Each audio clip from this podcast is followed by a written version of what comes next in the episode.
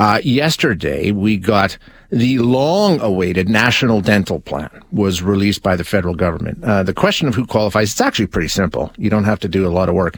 Uh, if you're uninsured, if you're an uninsured Canadian, that's important. Uh, uninsured Canadians with a household income under $90,000. That's about it. Okay. Pretty much that's the only qualification you need to meet. Uh, not everyone in that category can start going to the dentist today, though. Okay. The rollout here is going to be phased, and some of you are going to have to wait more than a year before you can actually tap into this. But in the end, what it's going to come down to is coverage, dental coverage for millions and millions of Canadians who do not have it right now, which is a good thing with a price tag.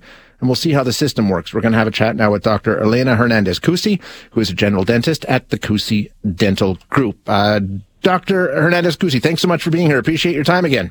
Uh, glad to be here. Thank you, Shay. So this plan, um, obviously, uh, it's going to greatly increase the access to dental care for Canadians. That's a good thing, right? I mean, that's something that uh, obviously is going to be helpful yes, the goal of this is to make sure that those uh, Canadians that currently are avoiding the dentist from an, a monetary or income basis and the, the affordability, I guess, um, will pro- finally uh, see something uh, perhaps that will help them, particularly children and seniors uh, in the initial phases. I think seniors come first, and then more children. I think they're uh, phasing that as well, and eventually anyone who has a certain uh, income bracket would uh, would then qualify for this supplemental coverage that will get them in the door so that they don't have as many emergencies as the hope. And prevention is of course always yeah. important thing. Yes. I wanted to ask you about the importance of this because, you know, we talk about dental care and we know as, as kids, it's drilled into our skulls that we need to go every six months or whatever the case is. Um, how important is it? And this will definitely help a lot of kids. And that's sort of where, and you mentioned the seniors and that's definitely part of it too, but just sort of have, helping children, uh, go to the dentist. That's going to make a big difference, isn't it, to their overall well-being? Absolutely. The earlier we can get a child to see a dentist, the more at ease they will be with the whole uh, process of being a dental patient. Um, simple procedures are easier for them to go through. They're less costly. So obviously, getting children to a dentist at an early stage and often is important to to maintain health and that sets the precedent for their entire lifetime because if you learn to take care of your teeth yep. and and are given all of that information and all of the how to's and and wise um, and appreciation for this, then that makes that person be more, and of course the diet as well, talking about what things they can do to help prevent all of the problems that will lead to cavities and, and infections. So, um, absolutely, children would be my best uh, place to, to make sure that we have access uh, to to make sure that we do have that early early opportunity to help. I would agree with you, and I thought you know getting the attention on children right away would be a focus of the government too, but it's not it's going to be over a year until kids qualify for this coverage, starting with seniors, like right, you know, this month, um, 87 years and up. And I mean, not to say that's a bad thing, but um, why do you think the importance was put on seniors' dental care? I have no understanding of this. I think these are several levels of government that are looking at this, and I think that they have people that are guiding this process. I mean, you're asking an every everyday, yeah. uh, you know, not wet, gloved wet fingers, an opinion, um, and I have to go with what I know my my community of dentists would say that uh, you know we're not the ones that are making these changes. I think there's input from all of the provinces to this uh, new plan, uh, so that there will be some guidance there. Yeah. So I think that that is all being worked worked. And again, our, our Alberta Dental Association will be very, very active with this and has certainly uh, expressed what we feel is, is helpful. But again, all of this is going to be ultimately, I think, decided federally for yeah. for the program, and so we wait.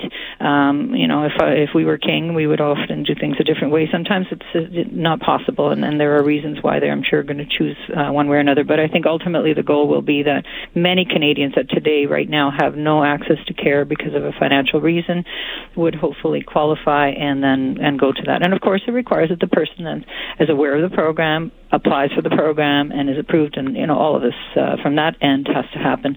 So some individuals that maybe aren't, uh, you know, computer savvy or whatever might need some help with getting them in the door to to help them uh, go through that process because that's not up to the dentist. That sure. Absolutely. In terms of what's covered, and we take a look at it, and it, it looks like they, are focusing on the basics, which I yep. think makes a lot of sense, right? Cleanings, checkups, cavities, root canals. Correct. That makes good sense. They sort of uh, covered what they need to cover, right? And it looks like it has a maximum of $650 for any situation. It, it starts at uh, zero if you don't qualify, um, to a smaller number if you have a certain income uh, that's higher, you know, underneath 90,000, and as it gets lower and lower, you get more and more benefit. So I think this is going to be a supplement. In some situations, there will be potentially a co-payment, meaning that some part of the co- of the treatment will be covered, yeah. while another part would be something that that per- person would have to make some payment for. Um, so then, the, this is the information we have been given. We don't have all of it, and it has, uh, I'm sure, again, going to have a lot of provincial uh, association input as to how this gets actually uh, uh, allocated. And, and again, qualifying is the first step. Is then that's up to the federal government who qualifies, and that's an income thing right off your yeah your taxes. Yeah. In terms of implementation, I mean, they've partnered with Sun Life, and I'm sure as, as someone who runs a, a dental office, you're very familiar with going ahead yep. and billing an insurance company. So that I was surprised by that, to be honest with you, that they yep. sort of went with a third party. But at the end of the day, that seems to make just a ton of sense. Um, yeah, I, th- I would expect that they must have vetted different options of how to do this. I would have. Uh, I'm not sure why they picked a particular company to do this. I mean, Sun Life is one of the major carriers yeah, of huge, yeah. dental insurance, but that it's not the only one. So I don't know what opportunities other other companies had to have input, or if there was a consideration to just doing this program sort of in house through the government. I don't know, but um, which is how we've had our, our Alberta Seniors Plan has been done through the Alberta government, um, as well as the Child Health Benefit Plan. So, um, and there are there are reasons. I'm sure they've picked it. I'm sure that there's, uh, but th- these are companies that are very uh, familiar with receiving claims, and so the first step is if a person qualifies. The second step is when they have treatment done. I suspect the dentist would uh, that is involved would would then send some information to make sure this person has that coverage, and, and then they go from there. Yeah, and, and, and like we say, you're sort of building off a framework that everybody's already pretty familiar with, so yeah. the ease of implementation shouldn't be that bad. Yeah, one worry I've you know heard thrown around is you know are are small employers going to stop providing dental benefits, and that's a big worry we would have as dentists because that would be a bigger loss I think for people who now do have access to care and have programs that would be available. We don't want people to then say, oh well, let's just not give that, and then we can yeah. just go with this other, um, because ultimately ultimately it has a lot of, uh, I think, uh, guidelines, a lot of limitations, as opposed to a regular insurance benefit plan. And uh, we we as dentists uh, want to make sure that the person has that, you know, still mm-hmm. available. Yeah, yeah, that's a that's a really good point. Something I hadn't thought of. You could see how that choice may be something that would present itself. Um, Doctor, thank you so much for your time as always. I really appreciate your analysis of this.